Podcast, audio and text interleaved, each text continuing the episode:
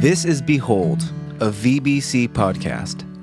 Our goal is to examine biblical truth that will better equip you to behold the glory of the Lord more fully in your daily life. And without further ado, here is the Behold podcast. All right, well, hello and welcome to the Behold podcast, everybody, and Happy New Year. This is the first episode since the the new year, 2023, everybody. So, man, I hope you just had a wonderful Christmas time with your families and New Year's celebration and, and, all that good stuff. Just me today. Dan and his family are road tripping somewhere in the Midwest at the moment.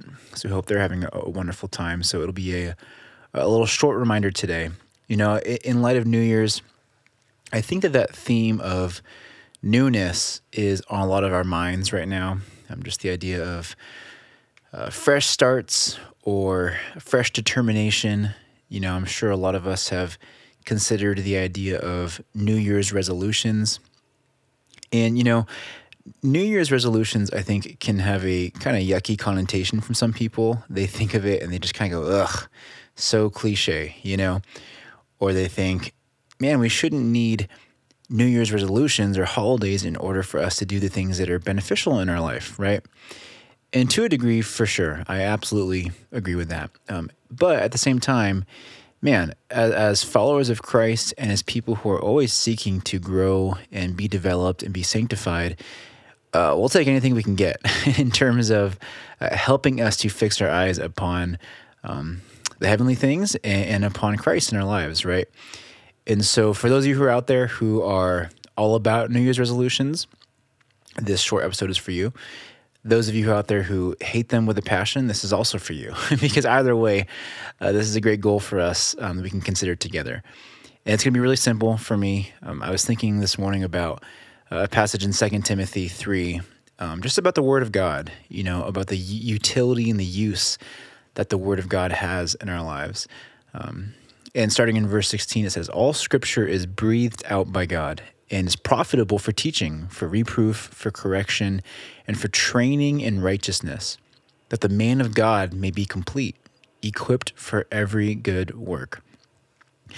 And I love scriptures like this because um, it feels very useful to me. It feels very like, oh yes, th- this this is given to you so that you can do X, Y, or Z. You know, for example, you can teach with it, you can correct one another, um, but especially that that last section of verse seventeen, for training in righteousness, that the man of God may be complete. And that's kind of the part that I'm focusing on and thinking about as we head into this new year. Just that idea of training, you know, and, and even more so than that, the idea of foresight. You know, if we're going to use the training example, I don't know if any of you listening are into fitness or training or anything like that, but typically, if you are doing something like that, you have a goal in mind, right? Maybe you want to get better at your golf swing. Maybe you want to uh, build more muscle. Maybe you want to become a faster runner. Whatever it is, you have a goal in mind. And because of that goal, it determines how you use your time leading up to that time. You know, for example, I have a friend right now who is really wanting to run a marathon in a couple months. And so that's changing how he's using his time right now to prepare for that marathon. This is kind of a, a interesting example, but I'm a big fan of this budgeting software. Okay, it's called You Need a Budget or YNAB for short. Um, if you haven't used budgeting software before, check out YNAB. It's revolutionary, yada yada yada. But the point is, um, in that software, they, they they make a big point of the fact that that a lot of people, when it comes to their budgets or just money in general, they consider themselves at war with their money or at war with their budgets, and they're constantly up against it. They're running into conflicts all the time, having to adjust. You know, but the difference between that and it being a great experience is foresight and preparation. Because by using foresight and preparing adequately for the things to come, instead of being at war with your money, then your money is at war for you. It's going to war for you for the things you want to accomplish in your life.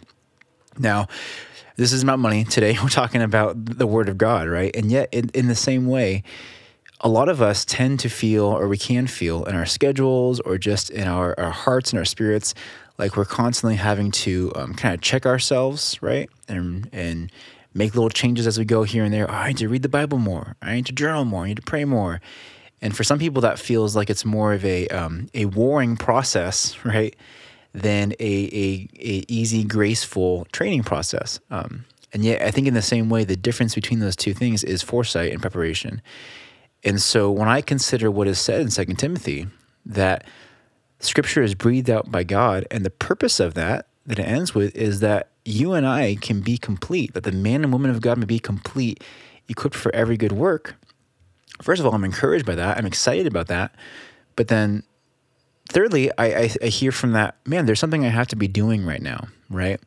And that's using God's word to train in righteousness. So, all that to say, here's your homework for today on the Behold podcast before we go back to our normal program next week is just evaluate your life, you know, evaluate your routine right now, evaluate how you're thinking and considering the coming year ahead of you with your families. You know, how are you preparing now and using foresight to become more complete and more equipped for good works for the benefit of God's kingdom in 2023? You know, some of you have really clear answers for that already, and you have systems in place, systems in place, and you're ready to go.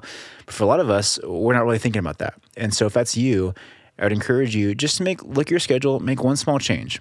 You know, maybe it's two minutes in the morning of of encountering God's word and using that for for equipping yourself. Maybe it's uh, one text a week with someone who who loves Jesus and can keep you accountable.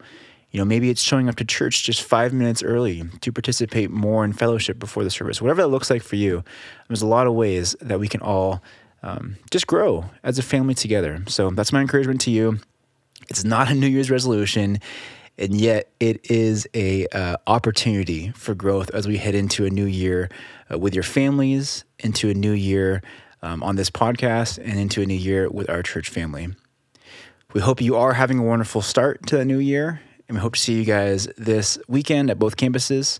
And we'll see you again, of course, next week for the Behold podcast. Bye. Thank you for listening. Be sure to subscribe for future episodes of Behold. If you would like more information about Valley Bible Church, or if you'd like resources from this episode, go ahead and check out vbc.online forward slash behold. Catch you guys next week. Online forward slash behold. Catch you guys next week.